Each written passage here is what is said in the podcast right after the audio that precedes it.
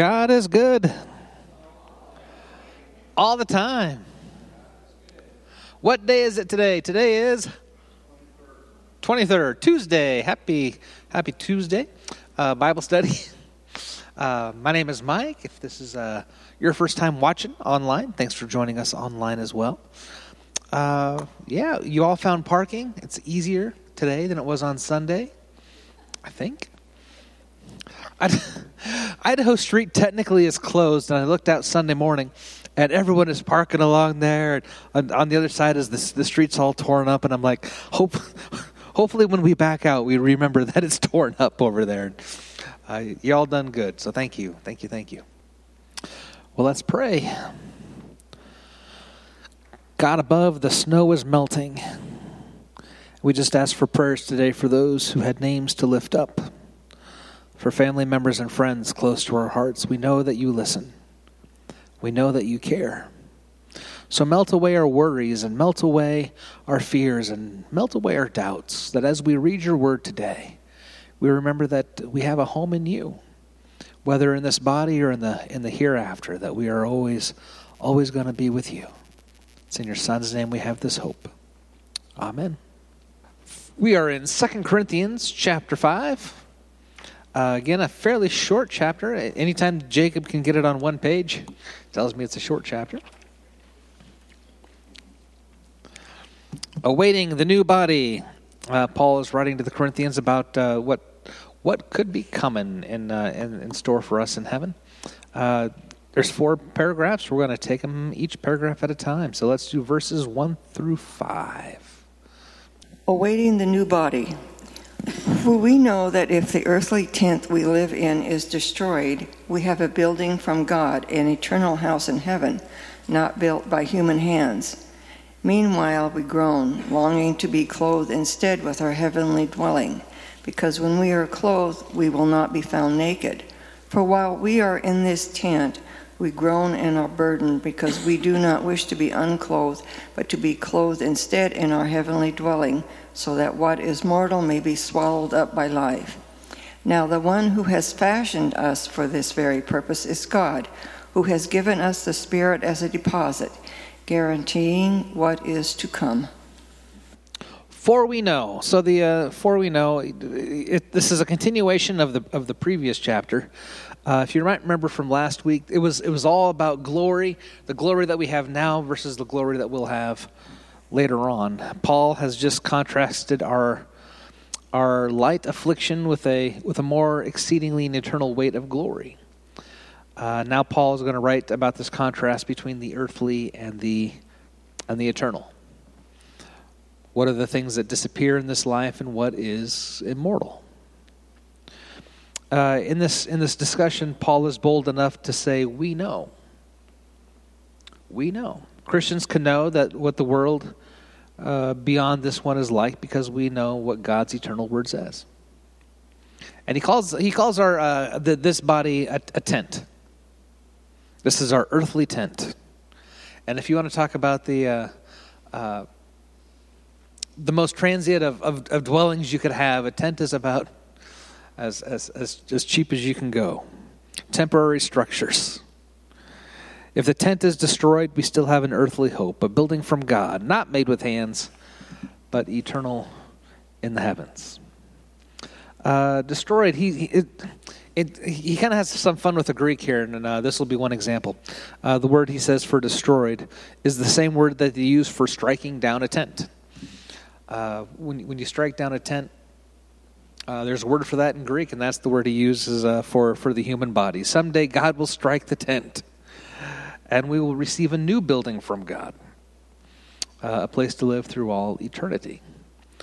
Uh, many people have a great fright about what's to come. I remember uh, my grandfather; he was always a person of faith, and his in his last week, yeah, I could just see the fear in his eyes. That uh, I, it's one it's one thing I believe up here, and then oh, when it's really about to happen, it can be scary, can't it? Yeah. I've never lived it, so I can't experience it. Maybe some of you have had close loved ones have that kind of feeling. Um, I hope, I hope that when I go someday, uh, when I'm surrounded by my kids, my grandkids, my great grandkids, my great great great great grandkids, that, uh, you know, yeah, my grandpa lived, my great great great grandpa lived till 104, so he's my, I gotta, I gotta, I gotta beat him. Yeah. Uh, of course, I also know people in their 90s. Uh, some people in their 90s are like, you know, I'm good. I've, I've, I've done everything I need to do, and I, I'm, I'm ready. Uh, so it's all personal on, on, on how we face that. Uh, there's, there's two dates that we never that we, that will never that we don't have memories of. We don't have memories of the days that we're that we were born, and we won't have a memory of the day we die because the you know where the brain is, the memory won't be there. Uh, but those are two important dates, of course. Uh, but Paul says we don't. Uh, he, he, views the worst thing that can happen in, in, with with such complacency that uh, he likens it to it's just striking down a tent. It's something's going to happen to all of us. Uh, but what, what is waiting on the other side uh, is more glorious than, than what we could possibly have here on earth. Uh, this means that we're more, more than our bodies and explains why Paul can consider all the pain and discovered in his body a light affliction. Um, a house made with hands, eternal in the heavens. Our future bodies are not made with hands. That was, that was a question of the day. When, when you're resurrected, do you just become a spirit? Do you become an angel? Is there a body? Is, are, are you just, just a ball of light floating through the air? And the New Testament is pretty clear. We, we have bodies, we have resurrected bodies. I don't know what they're going to be like. I got some ideas. What I if if I could tell God what I'd like, I got. I'd like my hair back, like that. I'd like you know. There's there's there's there's a laundry list of things, right?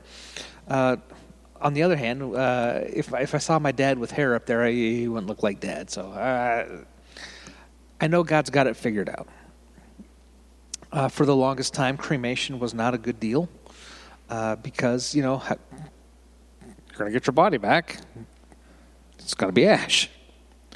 Well, if you die 2,000 years ago, your body's ash and dirt now. So cremation just kind of hurries up that process.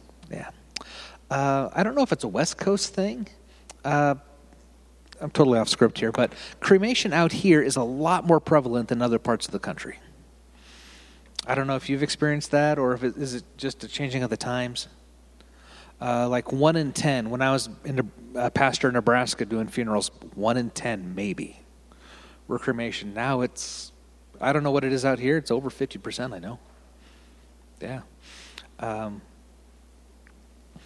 I don't know. Uh, my wife and I, that we say that's the way that we're going to go someday, and uh, and yeah. But but the fear is, if, if you're if you're if you're going to get a body, if you're going to get your body back, you kind of want it to be in pretty good condition.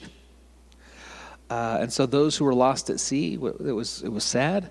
Uh, those who died in, in tragic circumstances of, of, of, where your body didn't make it through, it was uh, a violent death uh, wasn't so good. Uh, but Paul tells us that the bodies that we get is not going to be made with human hands. In other words, God's going to do it, and it's just going to it's going to be okay. Can you turn to your neighbor and say, "It's going to be okay"?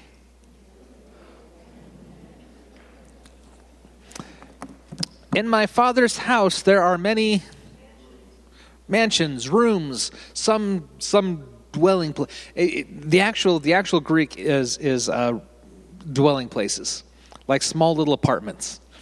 Uh, but with the promises that we have in Scripture, mansions would be a good good word for it. Um, if God can make all of this earth in six days, imagine what He could do for your room and all the time that He had to make get ready for you. Right? Uh, it's it's it's to be good. Salvation isn't just for the soul or spirit, but for the body also.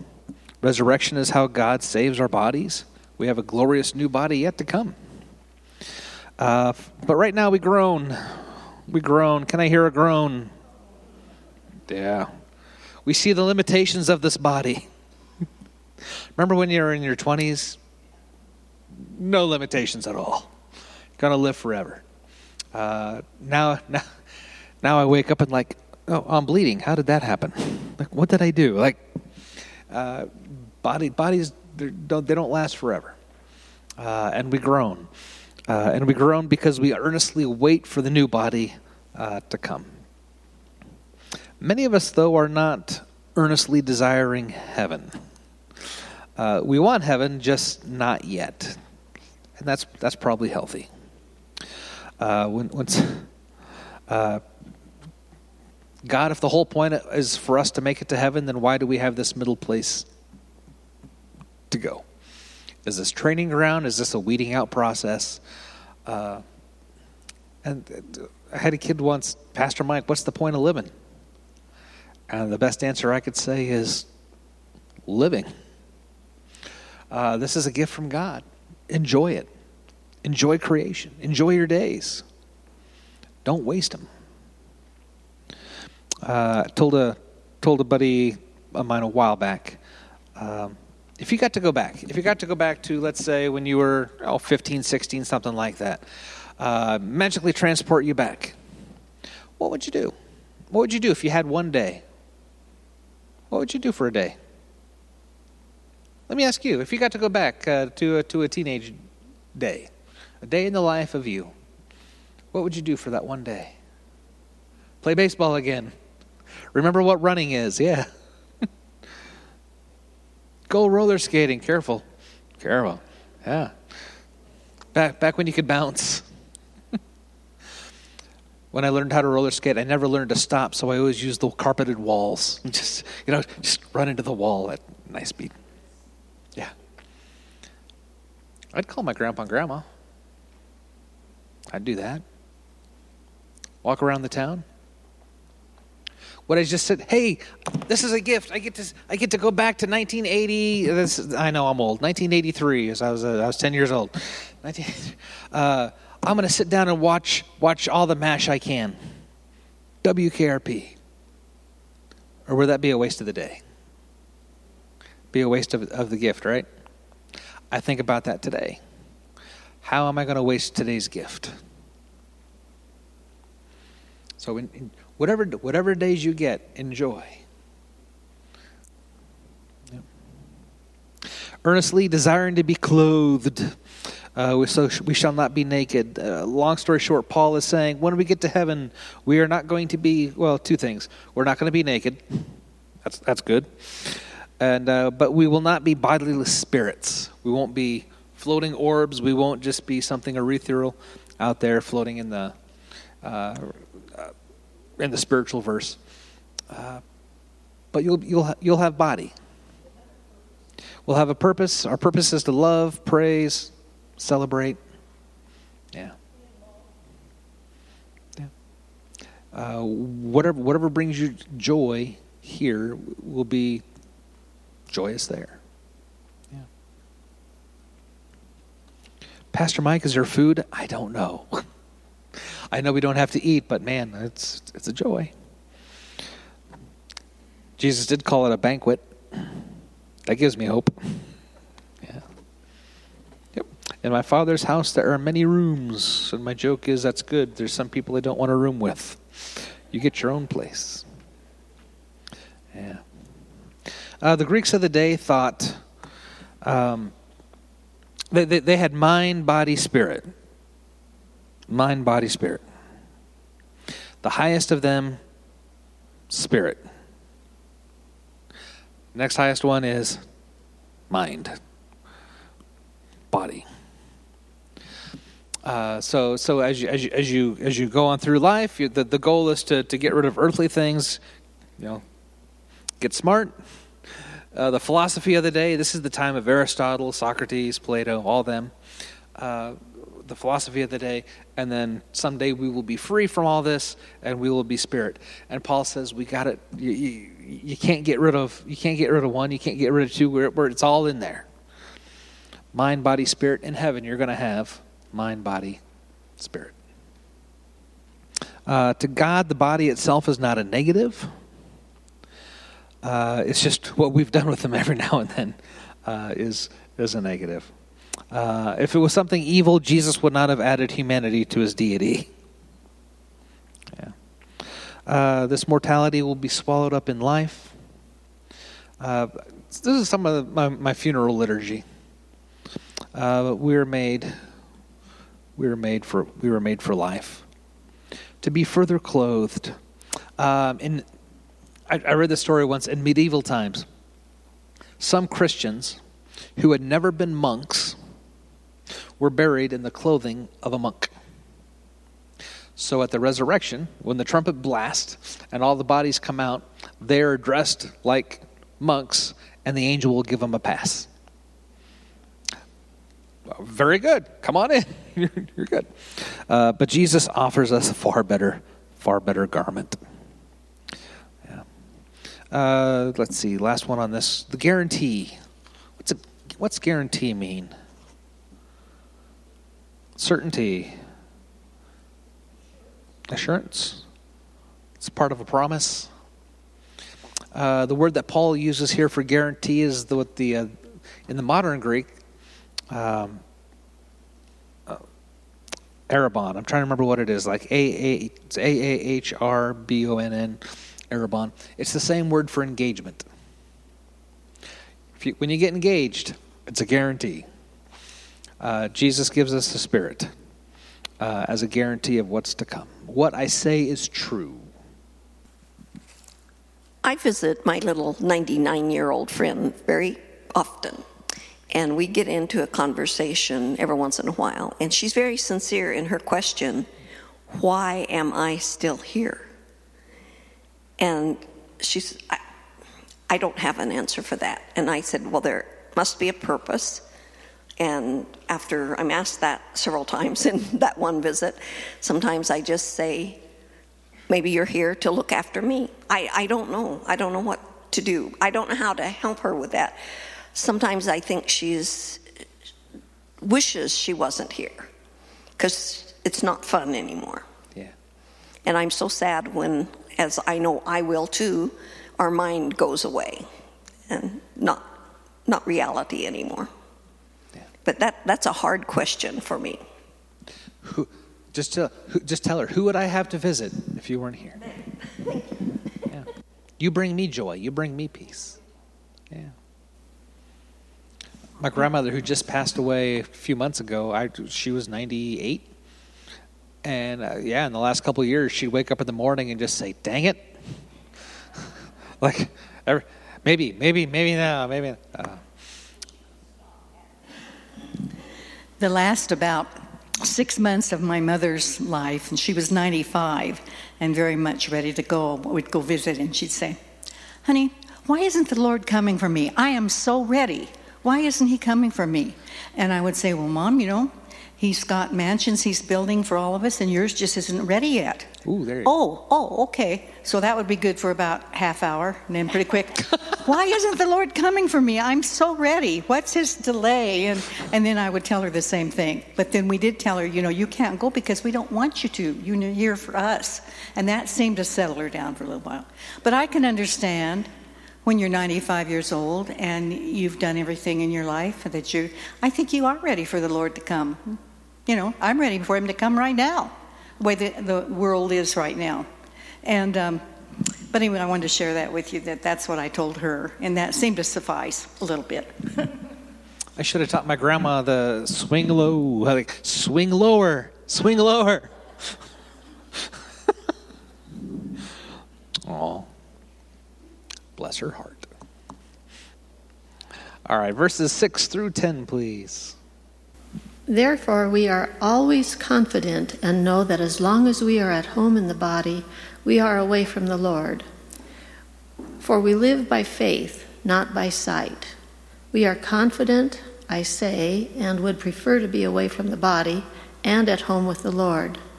So we make it our goal to please Him whether we are at home in the body or away from it. For we must all appear before the judgment seat of Christ, so that each of us may receive what is due us for the things done while in the body, whether good or bad. Therefore, we are always confident. The presence of the Holy Spirit in Paul's life gave him, just gave him a confidence. Uh, it assured him that God was at work with him then and will continue his work later. Uh, if you can't say that you're confident, then ask God for a fresh outpouring of the Holy Spirit in your life. For if we walk by faith, not by sight, right now in the presence of God, uh, the presence of God is a matter of faith. We're at home in the body. So there's a sense that we are absent from the Lord, at least in the sense of his like immediate glorious presence. So we walk by faith, not by sight. It's one of the greatest and most difficult principles to live by. Um, it must amaze the angels that we live for, serve, and are willing to die for a God that we have never seen. Yet we love him and live for him, living by faith, not by sight. Uh, the day will come when we will no longer be absent from the Lord in the sense that Paul means it here. On that day, we will not have to walk by faith, but we will see the glory and presence of God in sight. Uh, this text deals with a question uh, on the minds of, of many what happens to believers when they die? We leave these bodies, we're resurrected to new bodies, and we're with the Lord. Plainly speaking, to be absent from the body means that we're going to be present with, with, with God. So when we die, do we do we go to heaven immediately or do we wait till the end of time, to the great trumpet blast? And we're all say again? Goes immediately? I hope so. That that's that's the camp that I go on, but you could read scripture and kind of land on both sides of it uh, when Jesus was hanging up there on the cross, he looked at the, at the thief and said, I tell you the truth. This day you will be with me in paradise. Here's the trick there, we don't know where that comma is, there, there's no punctuation in the original. So did Jesus say, I tell you the truth this day? You will be with me in paradise. Or is it, I tell you the truth?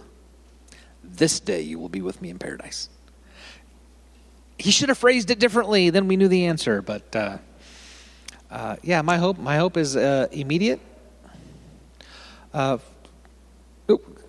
microphone.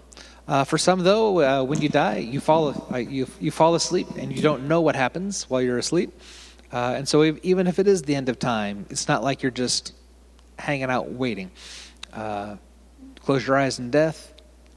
You're in heaven. Why would Jesus have to say, I tell you the truth, if he never lied? It's just, just the way they did it. I'm not pulling your chain. I'm not.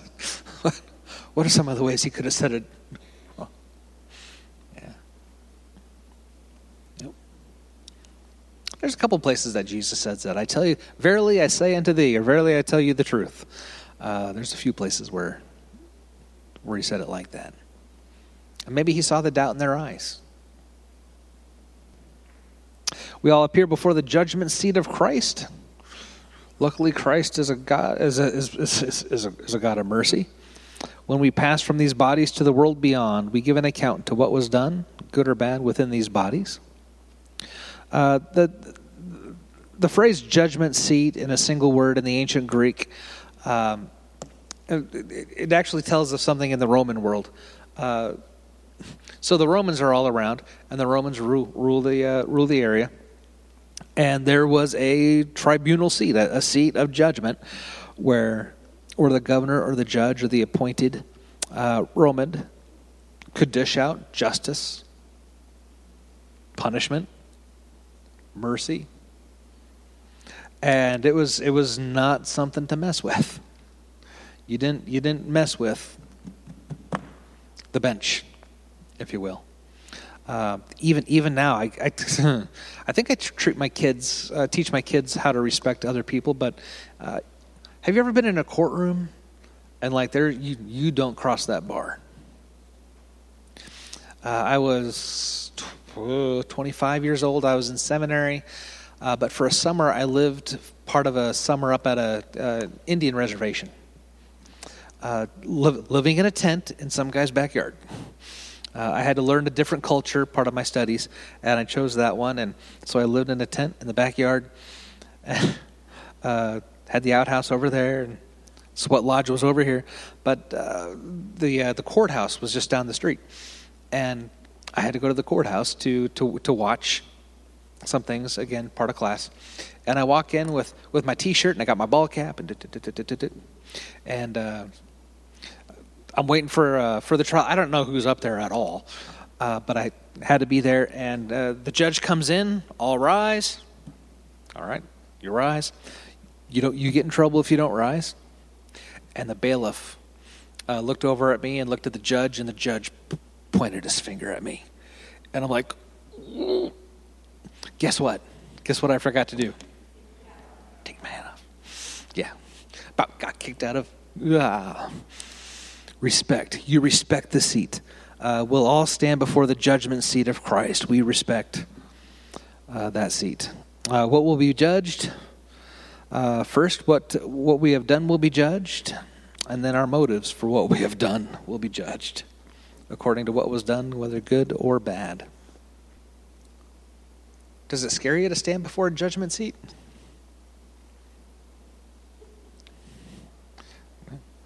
I don't know. Hopefully, hopefully we can go with clear hearts and clear conscience.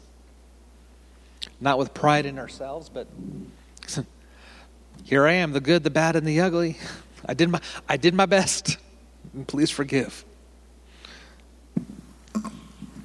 If we've been forgiven and we believe in Christ, we shouldn't worry about that, right? That ticket has been Because it's already been taken care of. We've Yep. been forgiven. Yeah. All right, verses 11 through 15. Okay, the ministry of reconciliation. Since then we know what it is to fear the Lord, we try to persuade others. What we are is plain to God, and I hope it is also plain to your conscience. We are not trying to commend ourselves to you again, but are giving you an opportunity to take pride in us, so that you can answer those who take pride in what is seen rather than what is in the heart. If we are out of our mind, as some say, it is for God. If we are in our right mind, it is for you. For Christ's love compels us, because we are convinced that one died for all, and therefore all died. And he died for all, that those who live should no longer live for themselves, but for him who died for them and was raised again. Fear of the Lord. I think uh, King James actually calls it terror, terror of the Lord. We know that apart from Jesus, uh, we are we are the righteous targets of the terror of the Lord. Uh, we pers- what is what is what is the terror of the Lord? What is the why should we fear the Lord? Anybody respect their parents? Anybody fear their parents? Yeah. Hopefully, just a little. Not like us. Huh? to not do what I had witnessed older siblings do. I mean, I learned from my older siblings that they got punished for things that they did. It wasn't that I was the perfect child, I was afraid to not be good. Yeah. And some days I wasn't that good. I was mostly afraid of not living up to expectations. That's. Yeah. I wasn't afraid of the beatings, which didn't really. Yeah. My, my kids asked, Dad, you keep talking about a woodshed. What's a woodshed? So, so in the olden days, there was a woodshed. And there was a belt hanging up by the door. And, uh, yeah. Bootstraps. Uh, my uncle, my uncle, every every Sunday after church, he knew he was going to get a beating because he, he would not, he would he would act up in church, and that was. Uh, it, at, at our church, we had pews, and uh, if we were kind of acting up, my dad would put his his like uh, his hand on our knees, on our legs, and just squeeze, and that was enough. Later on, we went to a church that had chairs, and he couldn't do that anymore, so that was nice because this was out of out of out of view. Yeah. Well, hopefully, hopefully we're not. Hopefully, we're not scared of the Lord. But hopefully, we respect Him enough to know that you know, He's God. He, he made everything, and our life is in His hands. So don't we, we're not to take Him too lightly either. Uh, we persuade people. This should be at the heart of everyone who presents the gospel, whether in the pulpit or anywhere else. We are, we, our, our, our job is to, look, hey, look at the light within me, look at the light within you, and we pray that that light is, is infectious. Our conscience, da, da, da, do we commend ourselves again, Paul? Paul must have low self esteem because everywhere in, in 1st and 2nd Corinthians, he's talking about are we commending ourselves? Was Paul just bragging or was he just trying to glorify himself? And I don't think so. I think he glory even though he glorified in his weakness, his trials and his struggles, he, he doesn't come off as bragging. But instead of by telling of his weakness and his trials and his struggles, he says, "Take heart. This is worth it. This Christian walk is worth all this stuff that we're going through. I'm not doing this for the money. I'm not doing this for the fame because at that time there, there wasn't any. Uh, Paul had no idea that we'd be remembering him 2,000 years later. Uh, Paul's kind of easy. He's speaking a little bit with irony. The Corinthian Christians were not interested in glorifying uh, in, in Paul or seeing anything good out of his trials.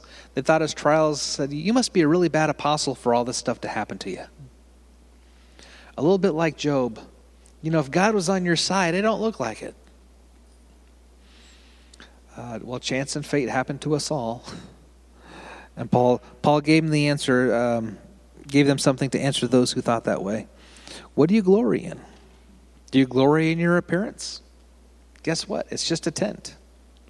Do you glory in your accomplishments? Guess what? Someday no one's going to care. Focus on the things that matter. Uh, are we out of our mind? are we beside ourselves? I think King James says. Uh, some probably thought Paul was crazy because he seemed content with his life of pain, trials, and discomfort. Um, of being accused of being beside himself, Paul's in good company. Uh, Jesus was also accused several times of being out of his mind. Paul doesn't want the Corinthian Christians to think he's deliberately acting in a way that some people might think crazy, just for the act of being crazy. But what he's doing is he's trying to do it for good. Paul is motivated, even pushed on by the love of Christ. Because I have the love of Christ, I don't want this world to fail. I don't want people to, to die without having a chance to know. I don't want people to be lost. And if there's someone in my life who says, you know what, I'm not going to, I don't, I, I don't want to give the gospel to them. Another way of saying that, and it's not swearing in this case, to hell with them. If I don't want to offer up everlasting life, I'm kind of going the other way, aren't I? Yeah. So that's one of my motivations for for uh, for being a preacher, I guess. Uh, what does it mean to live no longer for themselves but for Him? Um, it doesn't mean that we can say, I won't love or serve anyone else but God. Our goal is you could live this life and you can enjoy it. You can still have friends and family and all that. Uh, but we live for God. And by living for God, it means we also love and serve those around us. So I can live for that of 16 to the end. So from now on, we regard no one from a worldly point of view. Though we once regarded Christ in this way, we do so no longer. Therefore, if anyone is in Christ, the new creation has come, the old has gone. The new is here, and all this is from God, who reconciled us to himself through Christ and gave us the ministry of reconciliation, that God was reconciling the world to himself in Christ, not counting people's sins against them. And he has committed to us the message of reconciliation. We are therefore Christ's ambassadors, as though God were making his appeal through us. We implore you on Christ's behalf, be reconciled in God. God made him who has no sin to be a sin for us, so that in him we might become the righteousness of God. Even those who knew Jesus in the flesh found a new relationship with him through the Holy Spirit, and that was far more rewarding. I wonder if some of the disciples, when they like, I, I, I knew Jesus when he was when he was just that. I knew, or, or, or the I, I remember Jesus when he grew up in my own town. Look at look at what he'd become. Um, I, I, I got a I got a buddy. I say buddy, acquaintance that I knew as a kid, and we were on a first name basis, and now it's Mister. Now, now he's reached a level in in uh, a certain level in society where it's all right. There's a little bit of separation, and I I know him a little little differently. Uh, you just can't go up to the governor and say, "Hey," like that, right? Yeah. Um, the old is gone, the new is here. And uh, how would you how would you define reconciliation? That's a big churchy kind of word. Isn't that the reconciliation? As if I'd never sinned. Yeah. Or is that sanctification? Something I, I, I know there's a saying for one of those. Am I anywhere in the ballpark? Sanctific- sanctification is more close to that. Yeah. Yeah. Uh, uh, if you reconcile a checkbook, what does that mean? Making a balance. Or making this and this line up. Line up. Reconciliation. Line, balance, lining up. Um, if you and your spouse were fighting, but now you are reconciled, come together. Come around. Yeah, but there's no separation. There's no, uh, and we are we are. Christ reconciles us to God. See, Jesus, Jesus is, you know, they were looking for a Messiah. They were looking for someone to save them from the Romans. Let's get our own nation. But everything in Jewish life is based around sin. By God, we got the Ten Commandments. And I just broke the third one by saying that. Right? Everything, thou shalt not, thou shalt not. Here are the rules. And here's, and, and, and all the offerings. You have to present a sin offering. Uh, what do you do at Yom Kippur? Sin offering. What do you do at Hanukkah? There's a sin offering. What do you do at uh, uh, Pentecost? Sin. Like, they're steeped in sin. Uh, and everything is God is holy and we are not. Moses, take your sandals off. Holy ground. Uh, you're not worthy. That's that's the whole kit and caboodle. How do you fix sin? And Jesus is the answer to that question. He's the only answer hanging on the cross. Something spiritual happened where God made him who had no sin to be sin for us, so that in him we might become the righteousness of God. Uh, sinless Jesus, sinful humanity. And for a moment, it switched. All the sin of the world is put on Christ. Matter of fact, there are some who think that uh, Jesus on the cross, when he says, My God, my God, why have you forsaken me? God couldn't look at Christ at that moment because Christ carried sin, and God doesn't do that. But he took the sin of humanity away. Now, we still have, you know, we, we still live in a life of sin, but Christ makes us whole, reconciled with God. And hopefully from the inside out. They tried it from the outside in. They tried it with laws. And I don't know if, if, if, you know this, but if I give my kids rules, they might follow the rules. But I want them to own it in the heart. Where they want to follow the rules just because, not because they're rules, but because this is the best way to live.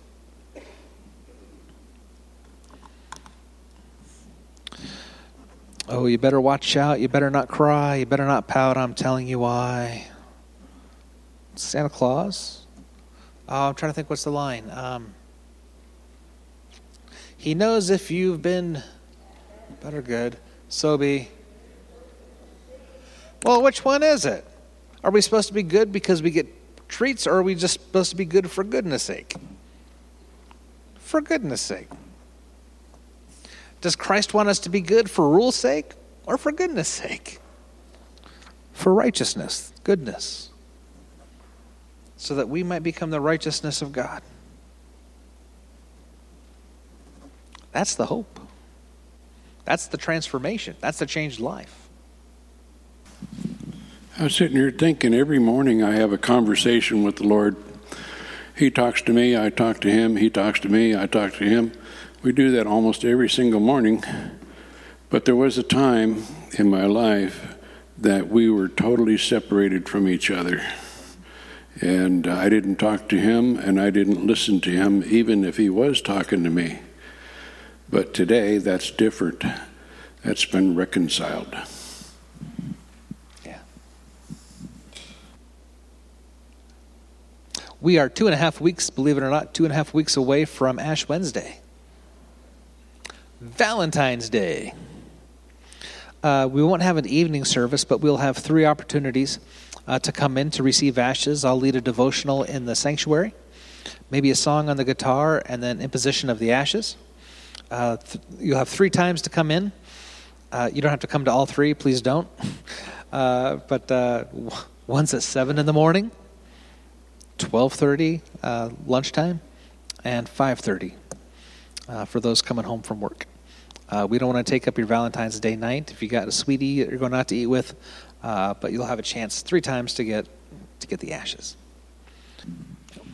The Christian life is backwards. We always think that life leads to death. Uh-uh. Death leads to life. And that's what we do at Easter. Uh, start with death, start with ash, head, head to the, th- go through the empty tomb, and find resurrection. Uh, if those, if anyone wants to help put away some tables and chairs, Richard is gone today. We'd appreciate that, and we will see you next week, if not on Sunday. God bless.